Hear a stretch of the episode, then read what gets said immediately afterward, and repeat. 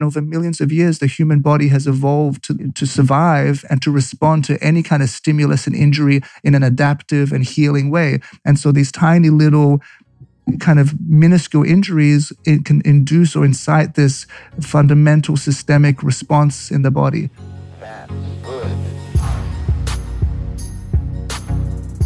Welcome to the HTW podcast. We're your hosts, Zoe Sakoutis and Erica Haas, founders of Blueprint Cleanse, the iconic juice brand that sparked a multi billion dollar category. We bootstrapped, scaled, and sold, and now we're moving on. We put down the juicer and picked up the mic to start a conversation. We'll bring you behind the scenes information on leading brands and emerging ideas in this rapidly evolving world of wellness. Every Wednesday, we chat with experts or entrepreneurs who help us cut through the noise to bring you information you can actually use. No shaming, no guilt, just the cold pressed truth about real ways you can feel better mentally, physically, and emotionally. And bonus, we even share our often humiliating personal experiences, all in the name of your wellness journey. Clinical studies have shown that writing five star reviews improves mood and circulation. So if you like what you hear, give us some love and share with a friend. Often irreverent and occasionally intuitive, consider us your navigators on the bumpy highway to well. Good afternoon. Good afternoon. oh, Erica. Go on. I'm listening. I know. I just really drew a blank. Okay, so My we- mind is clear. My mind is empty. your mind is zen. Yeah. It is It's like a good place to start. It is a good place to start. It's like you're meditating right now. It's just starting from zero. There's a little bit of drool coming out of your mouth. but that's good. That's a good place to be. That's funny because that's kind of what I do when I get acupuncture is I put on a headset while always. 50 or so needles are in my body. I like to put on a headset, you know, just when I'm getting dressed in the morning. Just chat. Just makes me feel like I'm connected. Uh, yeah, but uh, this is what's so great about acupuncture is that you can also have a lovely, like 45 to an hour long meditation while you're doing it. Yes. And this is why I love Paul Kempisty, who is the acupuncturist, Chinese medicine, like mad genius that we interviewed and who you're about to listen to. What is it that you think is like what why do you find him to be so good? So when you go and you sit with an acupuncturist, they kind of do all these things like take your pulse and look under your tongue and then like scribble a bunch of things down. And sometimes I don't really get enough information. You know, it's like if you go to a shrink and they're just like, mm, they start writing things down and you're like, what the fuck are you writing down? Right. Have you gone for like specific need cases or more kind of general addressing general things? Um, yeah. So my first introduction to acupuncture was like in, I don't know, 2014, 14, when I was like, okay, I'm going to try and conceive now. And then I like, you know, a few months later, I was like, why am I not pregnant? And I freaked out and I ran to like a, an acupuncturist But who not worked, Paul. but not Paul. Oh, okay. No. So this was an acupuncturist at the time who I went to specifically for infertility or quote unquote infertility, or as I know now, just panic.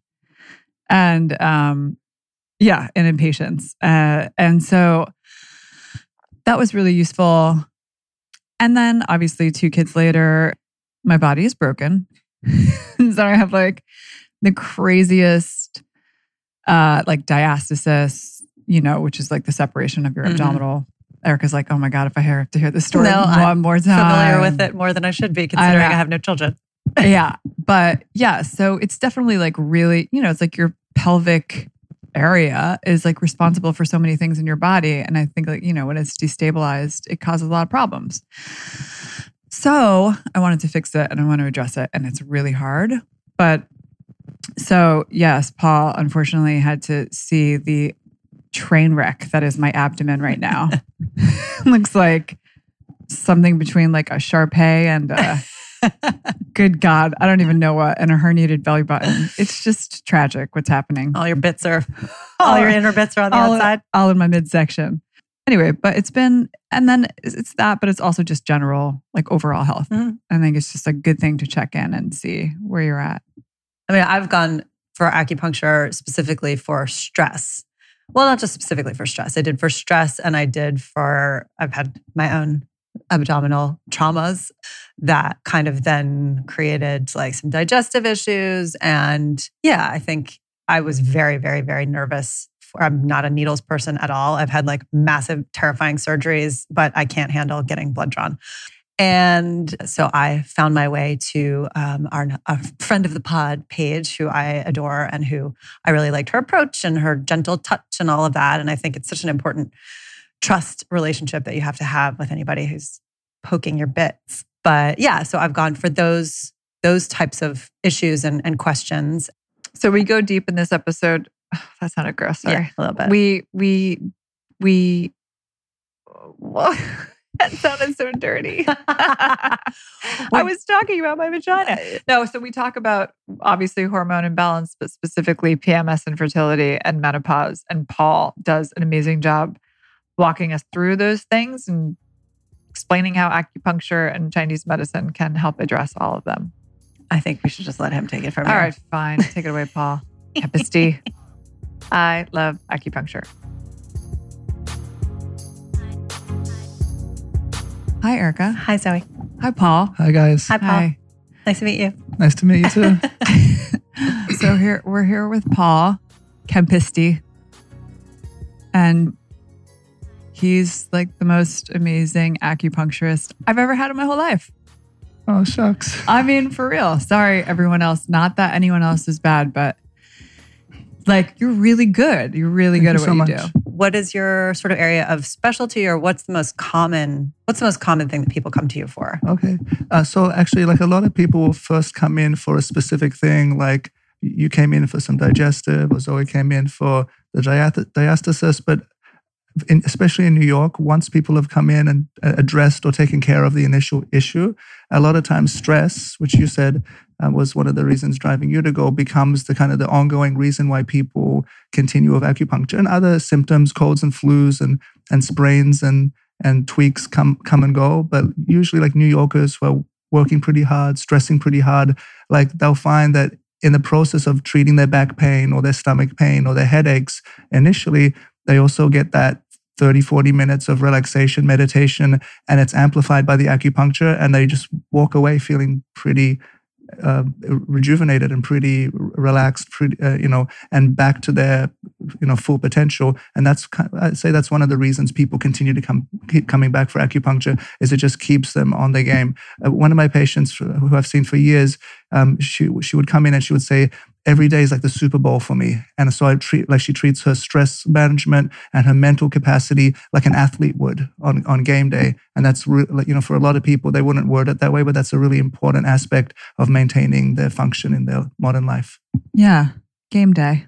I like it. As we totally look like sportscasters right now. I know we do. At the Super Bowl. But, uh, but in general, we have, like, I have a general practice. I practice with my wife. Um, we see a bit of everything. Um, we see obviously people come to acupuncture for pain. Um, people come in for uh, a lot of what we call like uh, dysfunctional issues. So there's no tumor, there's no infection, there's nothing that the medical doctor tells them this is wrong with you and this is why you have your symptoms. But but they're still not okay. Like they're still having digestive problems or period problems or circulation or headache problems. And so when it's a functional issue like that, acupuncture is really good for recalibrating the body's ability to find its homeostasis, to find its kind of m- maximal potential, smooth, harmonious function. And sometimes there's not a, an antibiotic or a or a pill or a surgery that can get a person there. It requires a more finessed approach. hmm That's interesting. I feel like there's constantly this quest for homeostasis, whether it's like, you know, adaptogens and herbs and supplements or exercise or whatever. We're constantly just trying to get back to like a state of just normal, not even feeling like amazing, just feeling normal, which has kind of eluded so many of us. So what is it? So this is, and I know, you know, we, Erica mentioned we, you know, we did a show a while back now where we had our friend Paige on, who's an acupuncturist, and we kind of, you know, we did the broad strokes, and it was a bit, you know, just like acupuncture 101. And you know, we don't want this to be so 101, but I always like to ask the question because it often, I think a lot of people think acupuncture, there's just like placebo because it's so sort of difficult to explain what it is that you're, you know, what's happening in the body. But is there, I mean, h- how do you describe it? Okay. Um. So I, I kind of see two questions there. Yeah. So the first is you could. br- uh, So the first answer has like two two ways to answer it. Part A, part B. Uh, what's happening depends on the vocabulary that you want to use. So, in, in for the last five thousand years in China, acupuncture has been developed as this healing system within the whole, uh, you know, Chinese cultural uh, view on how humans are most likely to find harmony and wellness in the world around them. And they had a pre-modern, pre-scientific vocabulary. So they used this very kind of quaint and fluid and poetic vocabulary, qi, blood, yin and yang, and the points are described after natural, uh, natural kind of uh, phenomena like hills and valleys and rivers and streams and things like this. And so they developed this system which wasn't uh, uh kind of so heavy in uh, quantification, but was really heavy and nuance and qualification. The relationships between how different parts of the body work together, and then all the points, uh, acupuncture points, and all the regions of the body that were also categorized uh, according to their sensitivity and their ability to enact different changes and, and different modifications in how the body is kind of behaving and functioning. Um, and, and so uh, when we learn acupuncture, we learn like this whole system, we learn this vocabulary, and we learn how to kind of take a patient, see their, you know, their presentation of symptoms, their story, their narrative, their health history, take their pulse and tongue to get a little bit of a glimpse of what's going on inside the body of that moment. And then we translate it into points and treatments and maybe diet and other things. But um, when you when you try to tell a person um, I'm reorganizing your chi or your yin or your yang, it doesn't actually give them a lot to sink their teeth into. Like, like those in, are not inherently westernized uh, terms. We don't have a, a, deep understanding of them. And even in in ancient China, like you know, they were they relied on the symbology and the and like uh, the imagery of the natural world. So like the uh, like I, I don't I'm not like uh, fluent in Chinese, but one of the things we learn is like characters like qi related like the actual pictograph character, character related to the image of steam coming off of cooking rice like that kind of you can smell it you can perceive it it's got movement and activity but it's ephemeral. Like it's not something you can capture and you know concretize. And uh, yin and yang which are like these important concepts of duality those characters those pictographs related to very simply the sunny side of a mountain versus the shady side of a mountain and and what that invokes the difference between those two things. Imagine you're sitting on the sunny side of a mountain and the sun is beating down on you. You feel expansive, stretched. The shrubbery is growing. It's dry. It's, you know, it's a, and that, that will call that yang energy, right? And the yin energy is the shady side of the mountain you know, it's danker, it's damp, it's moist, uh, less bombastic growth of shrubbery, more like, you know, fungus and, you know, things growing under rocks and things like that, more protective. And that's the yin energy. But it, it, so even, even with those references, it's not a lot to sink your teeth into. So when people ask me now, how is acupuncture working? My, my best explanation is every time we puncture a point, we're injuring the person a tiny injury. It's not like falling off a bike or getting hit with a baseball bat or something, but it's a tiny little injury. And over millions of years, the human body has evolved to, to survive and to respond to any kind of stimulus and injury in an adaptive and healing way. And so these tiny little kind of minuscule injuries it can induce or incite this fundamental systemic response in the body Hmm, that's interesting. So it's almost like you create an injury in order for the body to wake up and heal itself. Absolutely, or to accentuate like, an area of yeah. trouble, or, mm-hmm. and then obviously five thousand years of of of them observing uh, the r- relative connections between different parts of the body, and they figured out that you know there's some points on the leg that help your tummy and on your hand that help your head. So there's all these kind of interconnections and these kind of distal relationships, but on a basic level, we're kind of we're, we're, we're agitating the body just enough to produce a response, not enough to send a person to the hospital. Right. And yeah, that's a really good explanation. I mean, it mm-hmm. makes total sense. And it's like applicable in so many other areas, like even going to, I don't know, like I just came from Pilates, you know, and I, it's like she was doing a, whatever, she was sort of like touching my lower like abs and she was like trying to feel my muscles firing.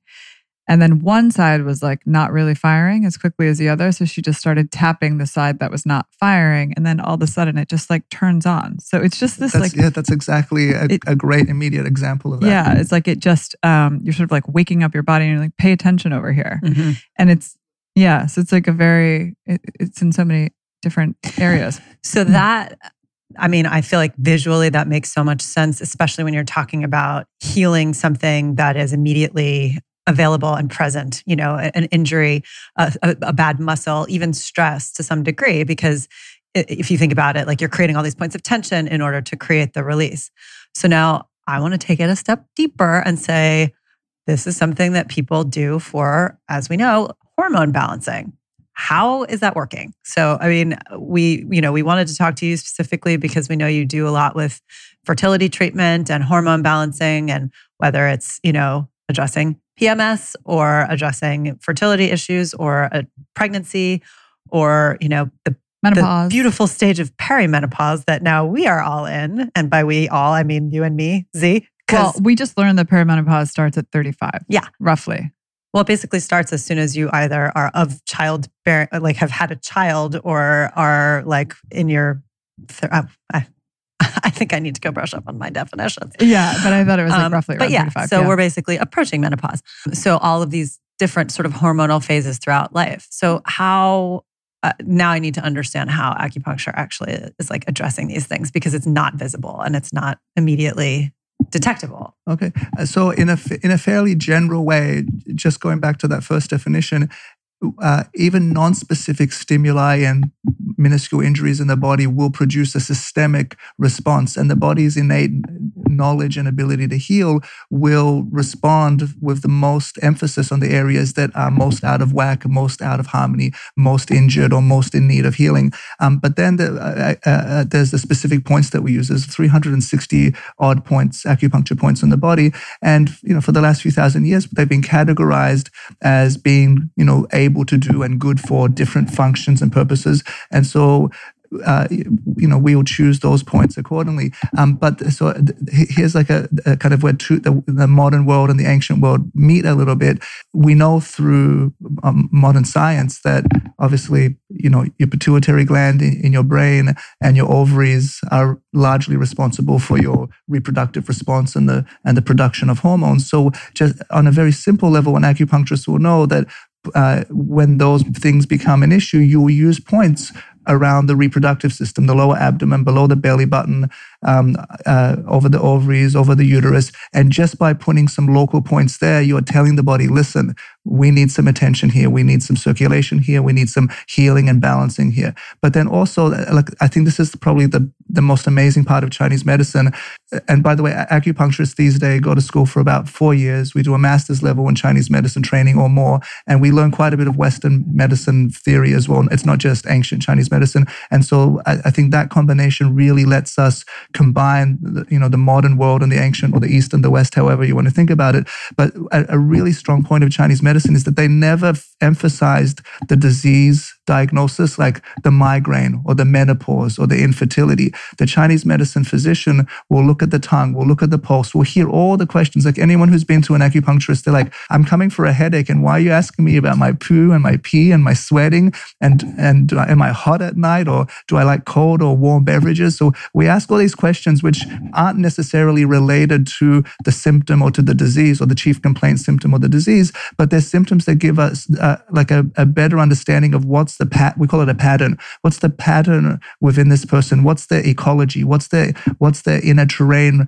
really like? And and therefore why are they able to manifest this disharmony or this illness or this disease? And so the chinese medicine doctor will understand that um, a menopause can be from qi deficiency from blood deficiency from yang deficiency from yin deficiency from stagnation from heat from cold from phlegm. Like there's all like all different elements that would potentially be at play when a woman comes in with peri or, or menopausal symptoms, whether it's hot flashes, night sweats, bloating, digestion, weight gain, whatever these things may be. And all of those are uh, like we feel that those come from a particular environmental disposition, a constitutional disposition of the woman. And so when we start to identify what's going on, is she phlegmatic? Is she yin deficient? Is she yang deficient? Then we'll start to compose a treatment with points that emphasize balancing those features, points that tonify the yang or invigorate stagnant qi or nourish the blood or bring the fire down from her head down to her feet. And so in uh, there's so uh, there's a little bit of like it's there's there's in the, in the modern world there's not a lot of studies in Chinese medicine uh, application of acupuncture for these things. And so our, our, proof in the pudding is that we see that it works for patients. But a, a lot of how we your question is like how do you choose points? What, you know, how does it work? We're not exactly sure, actually. We know through trial and error in a few thousand years that certain points do certain things and certain combinations of points can do more nuanced and complicated things for the body. But in terms of like, uh, is it a neurological response primarily? Is it a circulation response primarily? Is it a local endocrine or a systemic endocrine response?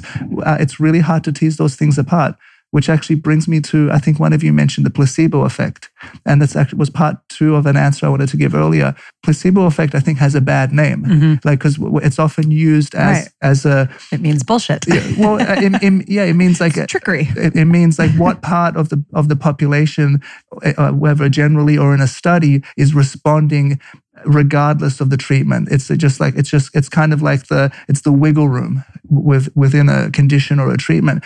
And so um, you know people usually use a, a, a, control group and a and a treatment group, and the control group shows you know say there's hundred people in each group, and that you give a treatment, maybe 50 people get better in the treatment group with the medication, but 15 people or 20 people get better in the placebo group or on the control group, and they attribute this to placebo, and that gives you like a, an ability, and I, I, think there's wisdom there to give a, a, a more deliberate value to the treatment that you're proposing because you could you could you know expect that within that same group 15 or 20 would have got better even without the medication mm-hmm. and but nonetheless placebo is has been given a bad name but about 10 15 years ago I came across some research that was getting done in Harvard and and one of the early writers of Chinese medicine his name was uh, Ted Kaptchuk, uh, was involved that and they were exploring how to get the most out of placebo effect. So certain posturing of the physician, certain key words that were used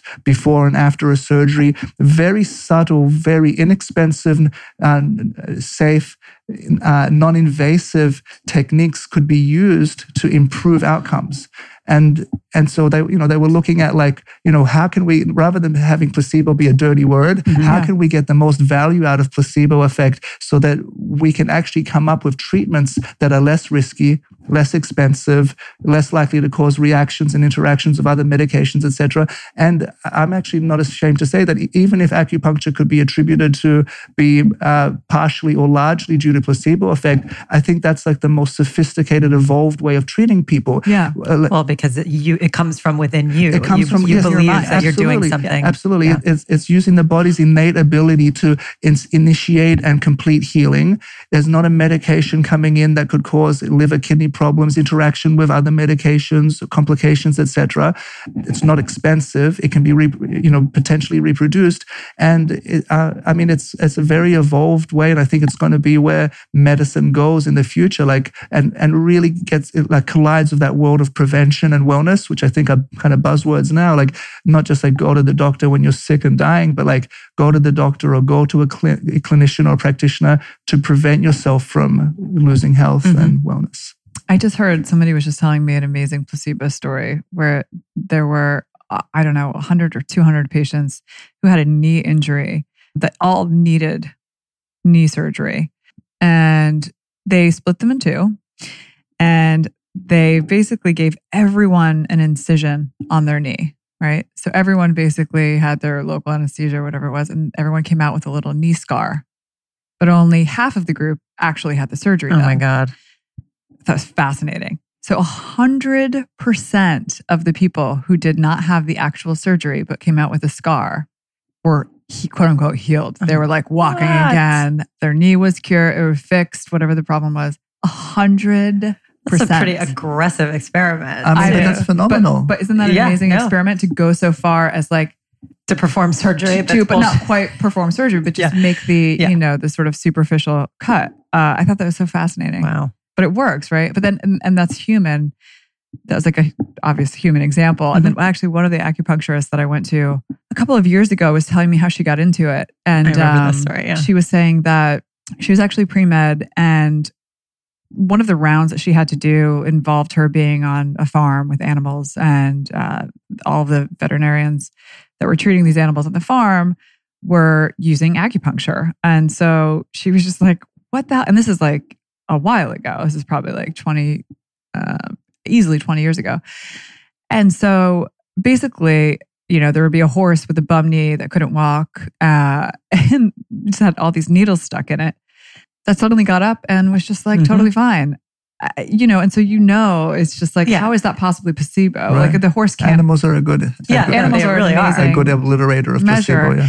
And you know, and and just the fact that you know, and I asked her if the animals were actually like, did they have to tranquilize them because that would probably interfere? And she's like, no, they just laid there. They were just chilling. I, That's I've seen that at work. Even really kind of big, aggressive dogs will Yeah. become like lambs when they So get crazy. acupuncture, paws down. And then when they're done, they kind of get up, they Yeah. sh- shake the, the needles off a little bit. And It's It's pretty amazing. Yeah. Yeah. No, But I'm experimenting on my cats right now with CBD. you're like, just stop ruining my they, need, curtains. they need to calm down a little bit. And Yeah. exactly for this reason. Like animals Is can't working? actually.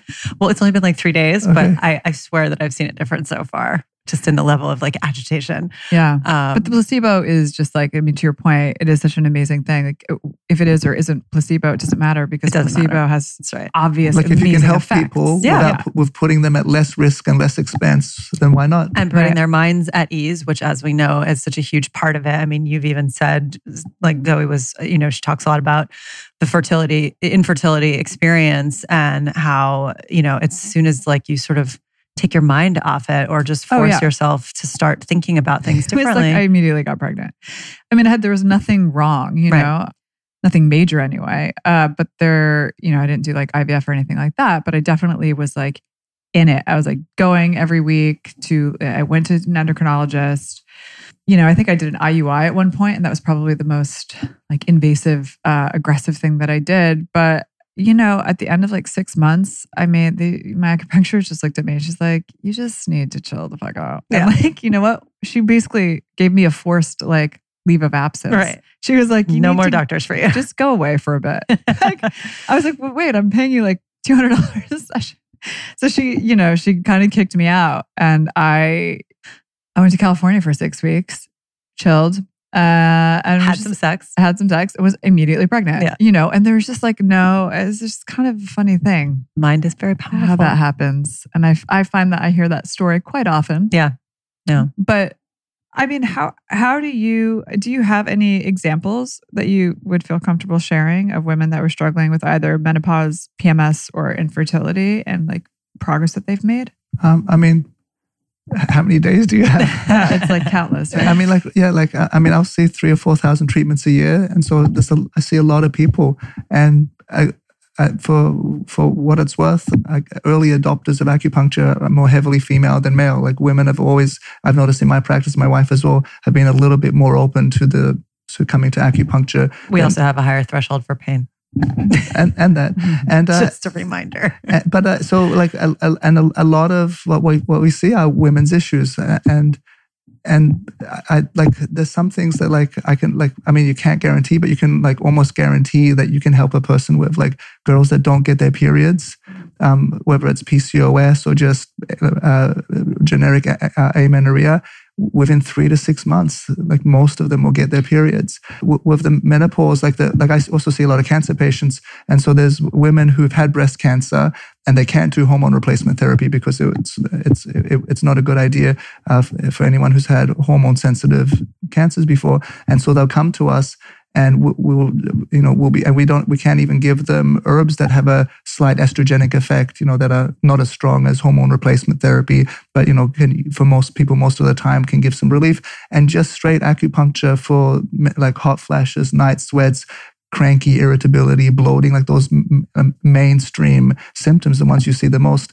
of uh, uh, more often than not eight nine out of ten times within a month or two uh, people report relief. I mean it's really kind of amazing. I actually also think going back to like y- your uh, description of the the knee surgery study and then also the difficulty of uh, when you do a study and you need a placebo it's hard to do sham acupuncture so it's hard Right. it's it's hard Right. to, You can't pretend. yeah, it's really hard to compare real acupuncture to not real acupuncture because people know when they're getting acupuncture, and because of the uh, kind of systemic effects of of acupuncture, even if you put the needles in the quote unquote wrong places, the body will still respond to this. So it's not a true placebo effect. But uh, in in infertility uh, treatment, um, in about 2001, the first few kind of recognized and what the, what the Western Medicine Society or community kind of deemed as a, uh, as a, appropriate and strong studies came out. And I think that's probably why that with those studies that, that came out and really showed that acupuncture basically doubles the success of IVF.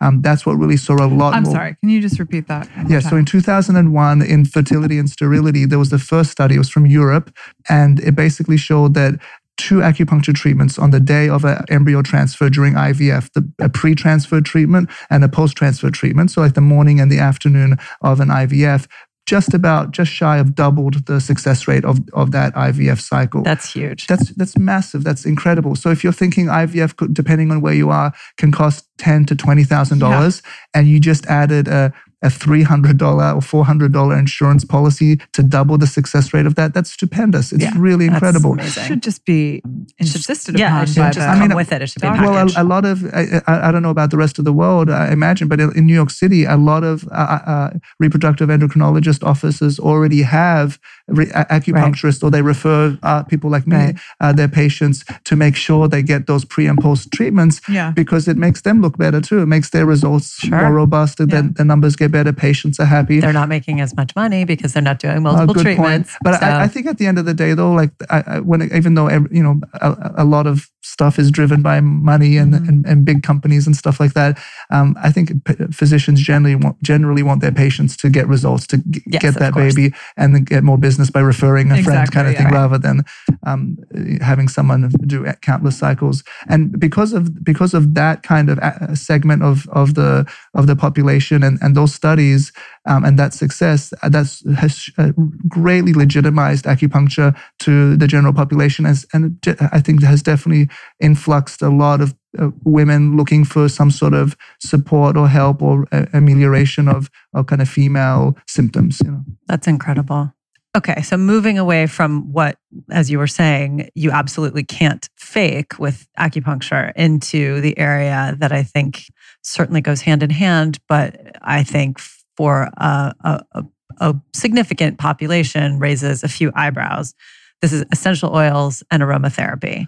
So can you explain how those work in tandem and you know it's how they kind of complement the practice and what the actual mechanism is there. And I think the follow up question to that is like, how do you know that it's real? Because I feel like, you know, that to me is kind of the prime example of what could be construed as just like. Wait, and why haven't I done any aromatherapy treatment? You Apparently, you don't need it. You You're that ask. good. No, oh, you have to ask for it. I need to. Uh... okay, so I, I think to answer your question, I think the the, the link between legitimacy and aromatherapy would be uh, uh, herbal medicine, botanical medicine.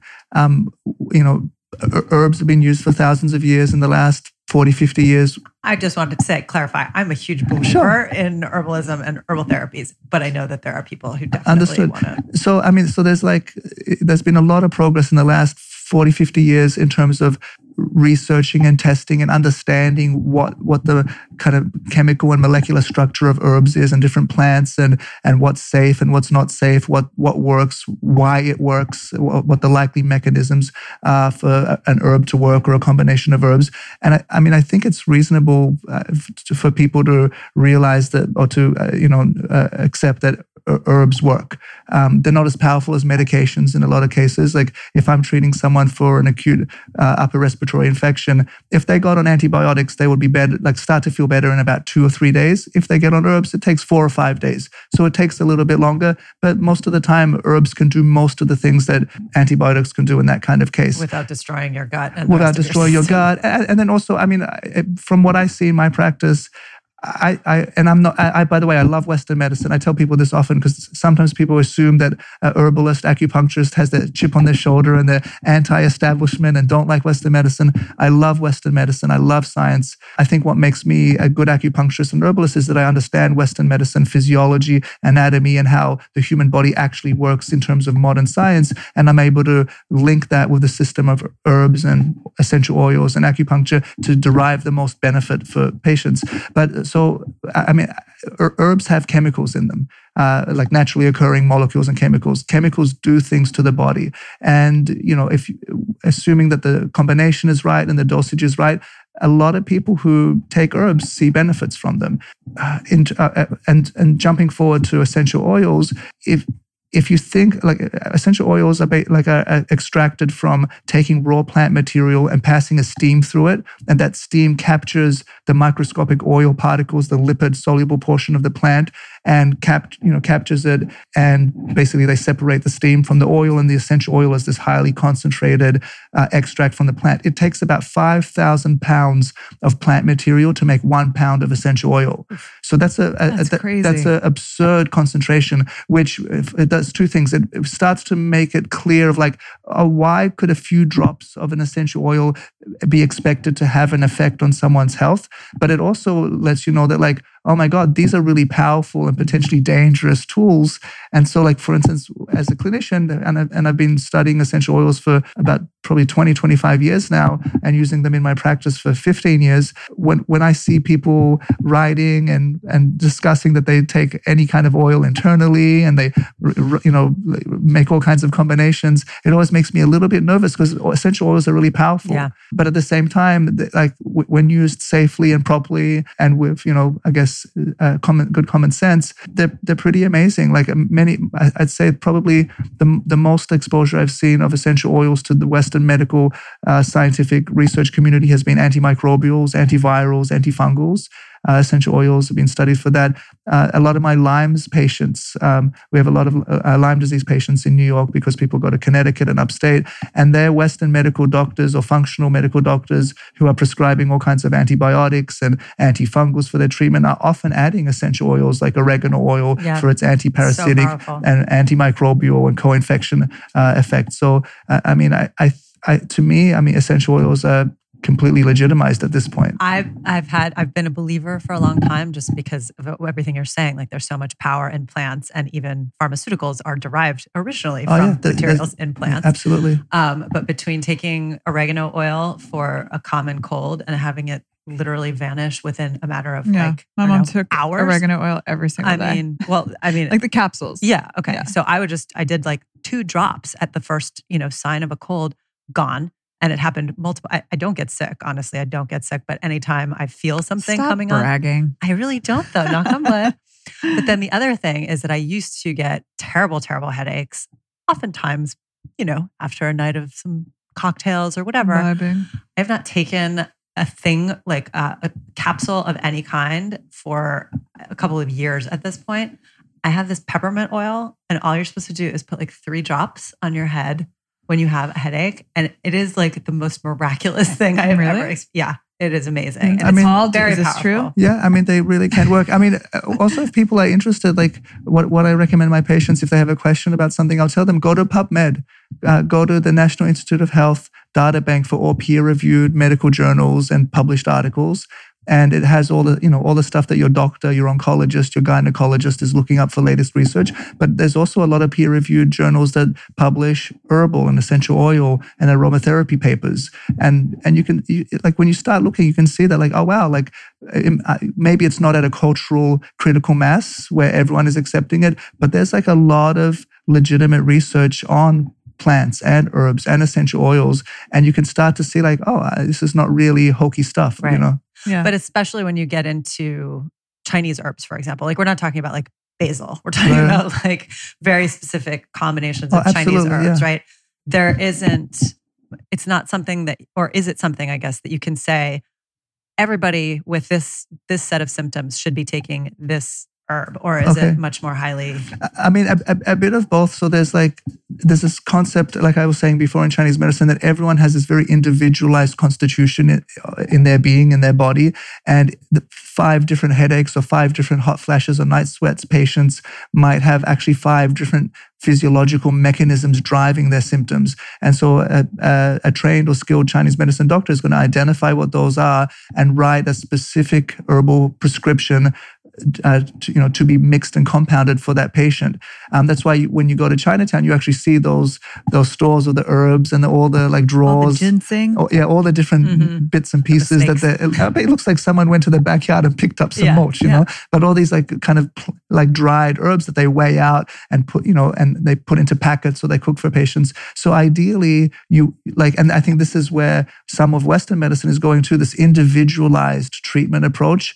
Um, it, it, you really get better results. But you know, not everyone has access to a Chinese herbal pharmacy. Not everyone can afford the little bit more expensive customized herbs. And so there's also a world in Chinese medicine where we where we have formulas, herbs that are kind of like we call, you know, this more general remedies. Kind of most people, most of the time, with this symptom, will have relief from this formula. And is there anything that you could recommend, just like off the top of your head, for anybody having like terrible PMS, for example? Yeah, I'm, I'm, like in terms of a formula, yeah, or like something that. But you have your own line and your own formulation. Yeah, I mean, I, I have my own herbs and my own like a, uh, a, in, in, a tincture form. But are you asking in terms of that, or are you asking Just in like terms of like going to Chinatown? For somebody who's listening who says like, I'm not spending two hundred dollars or three hundred dollars on a customized right. appointment, but, but, I have these. I can buy some tea tree yeah, oil. But like, what can I buy that could actually help? That's not so super tailored that it's going to be dangerous. okay, whatever. so in terms of herbs, I mean, from a Chinese point of view, you would have herbs. Uh, there's one called xiang fu. It's Cyperus rotundus.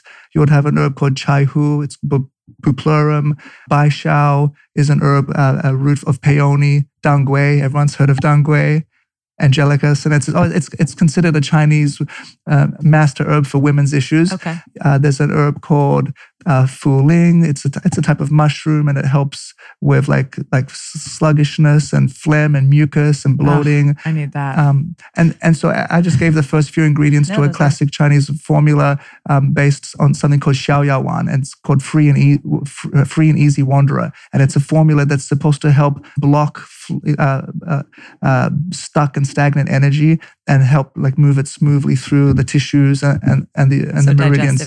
so uh, like it could be digestive, but it's like pertains a little bit more to what, what we call like the liver system, mm-hmm. which deals with cycles. So the mm-hmm. period, it deals with stress, frustration. It uh, it deals with tightness. And so it's like a, like when a person feels kind of you know PMS, painful periods, yeah. Maybe a little cranky, irritable during menopause, like that's a formula you would use. But I, am kind of hesitant to like say like this is a one size yeah, fits no, all course, because it's you go down a rabbit hole where then people are like, oh, um, you know, this is supposed to help right. me for that this. That guy said it would help me, right? now it hasn't. Yeah, exactly. That guy. so many promises. Um, uh, but in, but in uh, but in terms of essential oils, um, like you would think of things like uh, clary sage. You would mm-hmm. think of things like lavender. What you, what does clary sage do? Uh, clary sage is kind of like it's a it's a has a like nourishment and movement. It helps it basically helps balance uterine function, reproductive yeah, function. It's kind of like what we call an envoy herb or an envoy uh, oil that like uh, concentrates the, the, the activity of an entire formula or essential oil blend on the reproductive system for women. But you you could also put in things like lavender for t- you know tightness, tension, frankincense for pain. You could put in peppermint too. Mm-hmm. Has a very bright, invigorating effect. Huh? Put it on your put forehead. it on my head. What about tea tree oil? Why is tea tree oil such an amazing cure all? I, um, tea tree oil is amazing because it's inexpensive, it's easy to get, and it's got a, a broad spectrum antiviral, antifungal, and antibacterial. Also anti-pimple. Yeah, well, absolutely. It, it's really it, good on your face. It, it, brings down the little local infection in the in in the uh, what in the in the pimple. Yeah. Yeah. I love this stuff. Okay, so if you were on a, if you were going to be stranded on a desert island, or if you were going into the woods by yourself, and you could only bring four essential oils with you, what would you bring? Okay. Good question. Tea tree oil, frankincense oil. Frankincense for pain? Frankincense, yeah, I mean, frankincense for pain, for circulation. I mean, frankincense is it's uh, considered a holy anointing oil. So mm-hmm. as soon as you said you're going to go on a desert island or in a forest, I'm like, awesome! I'm going to meditate and like relax and, and feel good. So frankincense is great for like opening your mind and expanding your awareness. Like it really feels yummy, smooth, and soothing. Um, but it's also good for pain. It's good for circulation. Uh, lavender, tea tree. Then I'd go either oregano or eucalyptus. If you give me five, I'll take both. Okay. Like Good deal. That. No, wait, what is the eucalyptus? Uh, eucalyptus um, is great for respiratory issues. Mm. Um, uh, like for me, like in the winter, I tend to get a couple of colds each winter. Uh, maybe not I, me. not not miss. I never get sick over here. So uh, I mean, maybe if I wasn't seeing patients every day in the, in this forest or Maybe deserted if I didn't have island, two You're in a petri dish. Erica. but uh, but you, I, I like eucalyptus a lot. It also has like a nice grounding effect. It's one yeah, of these oil, smells so good. like it has this expansive effect, but also grounds and calms and sedates. It's it's a great oil. I like it, and oregano oil, so that I'm you know like anti-parasite, antibacterial, You never know what antiviral. you're going to run into in Yep. that forest. And also, you know, uh, do we need to point out that these are all topically applied? Yes. These are not for drinking. Okay, yes. So uh, I would say the, the the best advice for most people most of the time is consider your essential oils for topical use.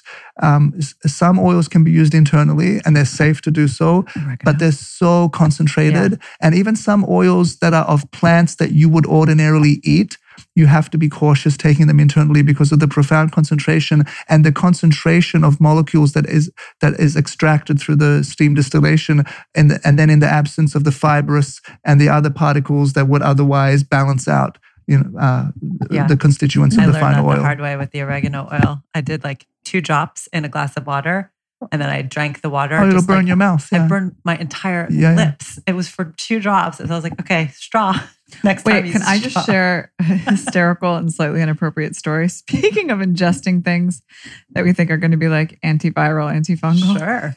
Like, so I have a Who friend. goes down at the end of this story? Not me. Okay. Her name Shall remain nameless? Is shall yes remain uh, nameless.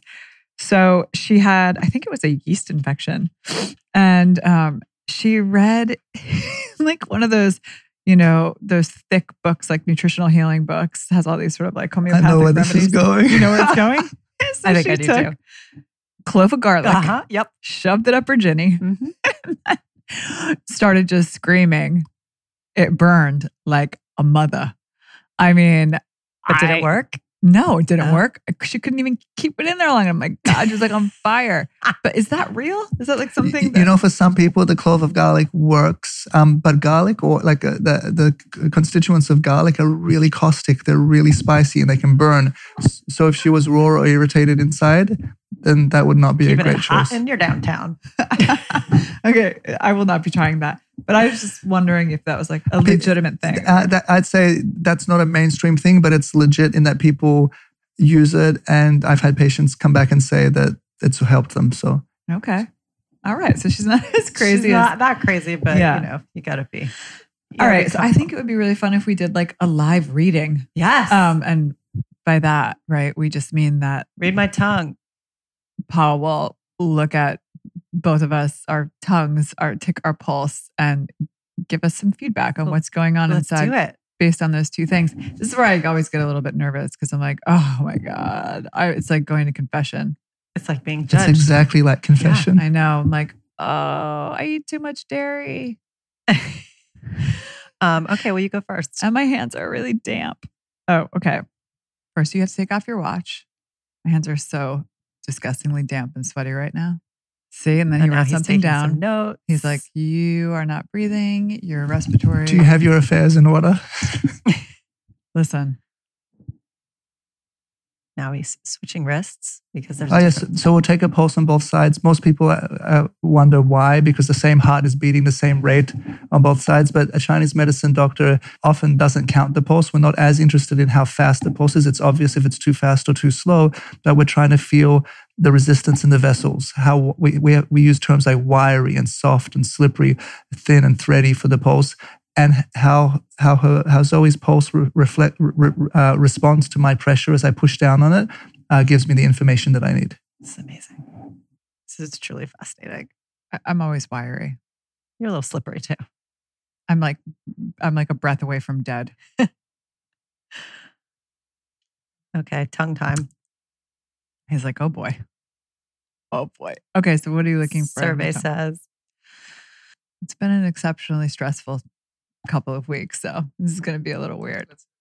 So on the tongue, we're looking at um, like the tongue is a fleshy organ of the interior, and we can see it without cutting you open. So the Chinese always thought it was a good way to get a glimpse of what's likely to be going on inside the person's fleshy organ interior without cutting them open. I often describe it to people as like imagine if you're going to Whole Foods to buy a piece of fish or a piece of meat, and like you see the glistening, fresh-looking piece of salmon or steak, and you're like, yes, I want that. Or you see like those like dry and gross, gray, discolored disgusting Mm, I pieces love of great meat. fish Mm, yes. or, or meat, and then you're like, like, stay the hell away from that. So we we look at the tongue, and we and it gives us an idea about what's likely going on. F- More than just the tongue being a generic fleshy organ of the interior, five thousand years of observing people who gets better, who gets worse, who has this symptom, that symptom, who lives, who dies. The Chinese also made a more specific map on the tongue that relates different parts of the tongue to different parts of the body. So when, if you have cracks or color changes or, or difference in coding on the tongue on any particular part of the body, you can infer that you might want to be asking other questions about that area, whether it's the liver or the kidneys or the lungs, etc. Can you tell I've been drinking for two weeks straight? Oh, don't tell me anything. No, you're gonna Sorry. ruin yeah. the whole reveal. Watch. here's here's the reveal. Okay, Okay. So, so your your okay, uh, your left pulse, which we call your yin side, it's like your your heart, your liver, and your fluid pulse, Yeah. uh, so to speak. Um, that right now, that's fairly deficient on you. Um, uh, so it could be dehydration. It could be not, not enough uh, kind of like juicy, nourishing resources coming in. Um, you could have just had a period, perhaps, but like your body has a little less like uh, moisture, juice, uh, substance than than ideal. Of of those um, positions, though, the liver pulse is quite wiry. Uh, it's actually very wiry. So the liver deals with stress. It deals with drinking. So you kind of gave those two things away. Uh, but in Chinese medicine, the liver is the energy that kind of want to get wants to get stuff done, and and it's the part of you that kind of conquers the world and reaches out and and it kind of makes things happen. But it's also the part that gets most agitated when we're blocked, when we can't get what we need, when when something is not working the way it should. So it's that bristly and agitated part of us. Um, so that that liver part So you Well, might have sense. you might have been working on projects. You might have some stress. You might have had too many cocktails in, in the last Oh, few days. Um, so th- that's the left pulse. Your right pulse um, is your chi pulse, your energy pulse. It's your lungs, your digestion, and what we call your kidney yang, or m- I kind of related to your adrenals. Um, your lung pulse is the most active pulse on that side. It's a little bit wiry. Um, sometimes when the lung pulse is wiry and un- like what we call unrested or floating, it's a sign of a cold or flu coming, like a tickle in the throat or a sniffle, or you're uh, just recovering or about to get sick with an upper respiratory. But it's not quite at that level. It's just a little bit active, a little bit wiry. Your digestive and your uh, adrenal pulse is a little bit on the soft side. Um, What does that mean? Okay, so it might mean that you haven't eaten uh, uh, enough today. It might mean that like you kind of have like sluggish digestion, not like constipation or anything per se, but just like like the food's kind of like passing through in a bit of a cumbersome and, and not efficient manner. Um, it, uh, it's winter time, so you it, you know it's it's very cold outside, so you're drawing on more of your fiery energy to stay warm and and stay functioning. So that can also drain the yang energy or that that adrenal energy. Um, I don't know. Do any of those fit? Yep, that's all about right. Um, Um, And then uh, I, the last thing that I'll say, uh, looking at both pulses together, is that when the the liver and the lung come up. So in Chinese medicine, the lung deals with the respiratory system um, and the airways, so colds and flus, sinusitis, all that kind of thing. But the lungs also relate to the skin, and in so doing, the uh, the, the kind of co- uh, correspondence to the lung uh, uh, organ is the metal element, which is the the element uh, that basically you said the- metal. metal element. And so it's the element that we feel like controls your ability to, to relate to the world around you. It's like the, it helps you differentiate self from non-self. It help, helps you let go of the past. It helps you like, uh, you know, grieve things, be sad for things, but then move on. And so, uh, and then if you remember, I said liver is about that frustration or like getting shit done and, and like they're very proactive. So when liver and lung are active together, sometimes we can interpret that as like conflict in the interpersonal world. So like there's a kind of a like like your your body is oriented to like like really like the battle of life getting this done making this project happen there's a difficult person over here have to deal with that person etc that's that's kind of the liver and lung dynamic That's so interesting. Somebody told me my functional medicine doctor that I went to a while ago was like, he just gave me this look once. He's like, you're probably a metal. Is that like the same thing that you're possibly unless he was really into heavy metal but probably like I think that's it. Anyway, um, okay, so now my tongue. And okay, so your tongue, your tongue is uh, looks pretty good uh, overall. Really? Yeah, overall the color is pink. pink. Pink is like a light pink is like the kind of ideal color. Yours is pink with a very slightly purplish tinge to it. And that purplish color relates to stagnation, things flowing a little less fluidly and smoothly than they could. Um, the you ha- you do have a few little red prickles over the surface of your tongue, and so these are pockets of what we call heat or fire or inflammation. Mhm. Um, and the and the those little red prickles are a little bit more pronounced at the towards the tip of the tongue, which relates to the heart or the like, and not the heart like cardiovascular, but more like the spirit and the and the and the mind. So it could be like we see that when that person is stressed or they haven't had good sleep or there's a lot on the person's plate. So I mean, putting that together with your pulse and tongue right there, just uh, to me, it would show a person who's got a lot going on right now. A, a lot of what, what do you say? A lot of pies on the table, a lot of balls in the air. A lot of uh, plate. Wait, now Plate- I'm spinning plates, a lot of balls in the air, tops, balls in the air. You just But- mixed like six of but- them. Sorry, dude. pots on the burner. Yeah. I, just made that one up. Um, the the coat uh, the coating of the tongue. Irons in the fire. The fire. There it is. The coating of the tongue relates to uh, the garbage in the body. We're alive, we're burning fuel, we all have garbage. If it's too thick or too thin, it's an issue. Uh, the coating at the back of your tongue is a little bit on the thick side. So it might be that you're not eliminating as fluidly and completely as possible, or maybe you've been eating a little bit heavier and yummier and stickier food recently. Hmm. And, and that's about it. That's what we see in your tongue and pulse. And what I would do with all that is I would choose the, the points and the herbs and the treatment that would, uh, according to Chinese medicine, that would balance these things. None of these are, are like, we, we don't get tattoos on your forehead about uh, any given tongue or pulse. It just lets me know what's going on in your body at this moment mm-hmm. and what's the best way that I can kind of stimulate your body, add points, add herbs, whatever I do in the treatment to kind of bring your body a little bit closer to that point of homeostasis. Mm-hmm. And the idea being that when we get you as close as we can, at a certain point, your body's innate ability to heal and be well will kick in. Like the mm-hmm. obstacle will be gone, the, the handicap will be gone, and you'll be able to stay in that harmonized and healthy space. Love it. Thank you, doctor. Okay, now I mean, it is true. It's like your body it wants to heal itself. Your right? body, yeah. Well, it also is. It's going to tell. Oh, I can come to you. It's going to tell you, or it's going to tell a lot of the. It's going to give a lot of the signals. All right, hold on. Got to do a little record for this because um because it's interesting. You need the visual here because we are um Okay, so so Paul is taking Erica's pulse. You take the left left side and the right side um to see what's going on in her body.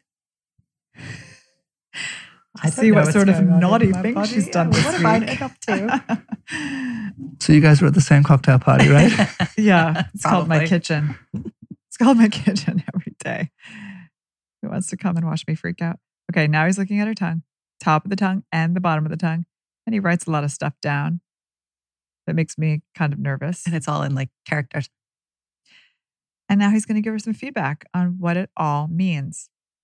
Um, my reading was pretty accurate. See, this is what I mean. It's like I'm going to a psychic. Okay, so It is- some similarities and some differences. Okay.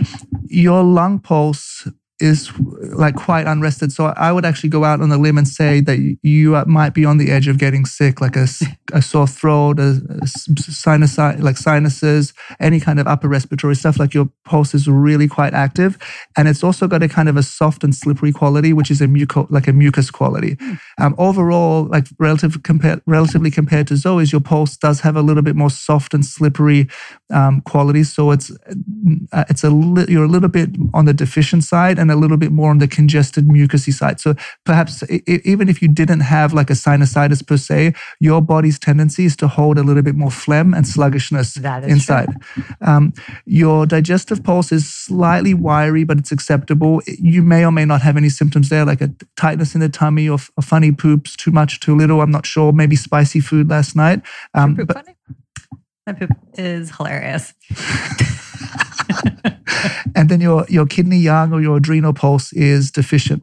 And so uh, in Chinese medicine, actually, every organ not only deals with the organ like the kidney or the lung or the spleen or the stomach, um, every organ also kind of pertains to a jurisdiction. It has a field of influence. Like other things that it controls and guides. And in Chinese medicine, kidneys is like your deeper energy. It's like your trust fund. It's like that account that you tap into during convalescence or as you get older and you're not as efficient with your eating and your sleeping, etc. And and it's it's kind of like a valuable account. But in New York, people like to work, work, work, and play, play, play, and, and push really hard. So a lot of people end up having what we call kidney deficiency. Like some people call it, like who aren't into Chinese medicine, will call it adrenal exhaustion or like kind of adrenal fatigue, uh, which is kind of a misnomer. But like it, it, you can, it conjures up the image of what's going on, just pushing, pushing, pushing to the point of the second wind, the third wind, the fourth wind, mm-hmm. and not quite replenishing energy.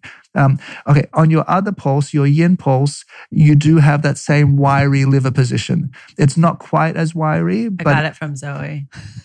it's contagious, It's contagious. perhaps. so Zoe's patient zero for the wiry liver pulse, and you're and you're the next one.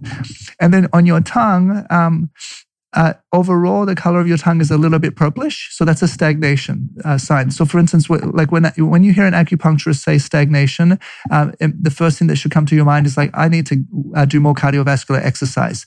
I need to get my body active and moving and sweating and heart pounding and promote circulation. But I didn't have that as much. God, I haven't. And I just worked since- out three days in she a row. works out like every day, every morning. So uh, you know, I, I mean, what I would say to that is, if you work out like three days a week or four days a week, and you have that slightly purplish uh, color, Chinese medicine is not infallible. But if we're going to go take it at face value, it just means like it's really important for you. Like it's a Yeah. tendency of your body. And sometimes the people who work out three, four, five, six times a week are, are self medicating. They've already figured out that like I feel much better when I work out, and when I do not work out, I feel terrible. They wouldn't put it into the terminology of chi stagnation or blood stagnation like we would, but perhaps that person has already figured out. I know I need to do this, and so I, I- I mean, I would interpret that like that.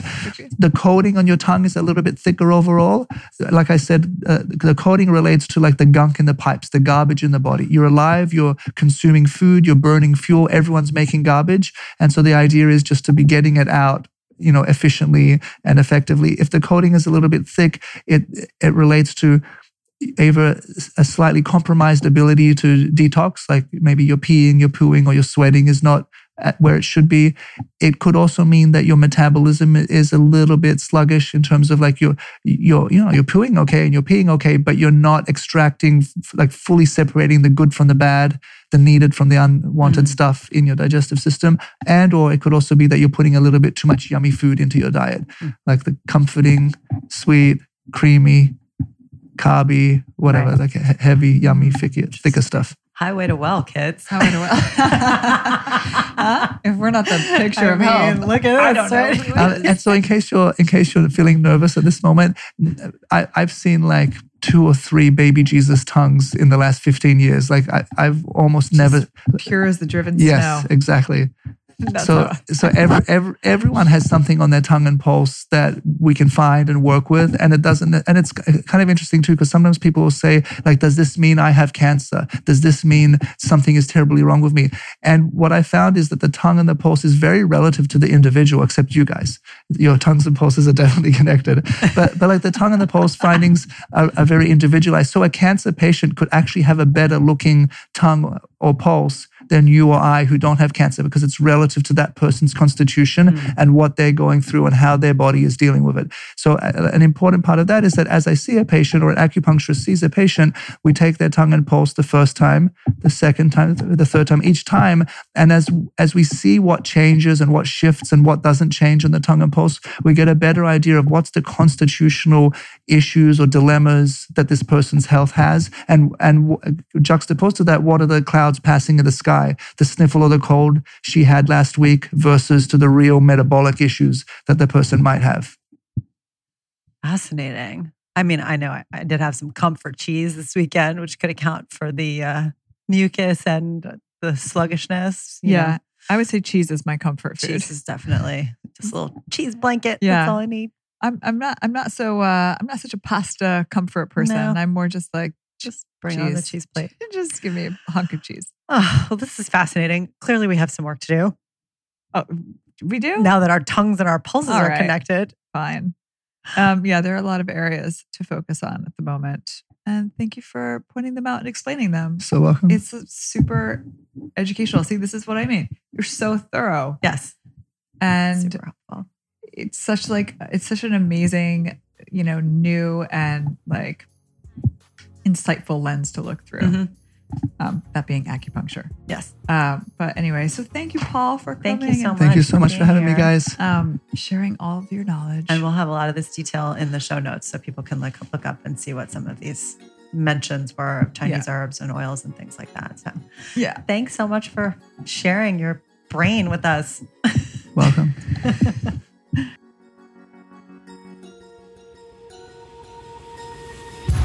Thanks for listening to HTW.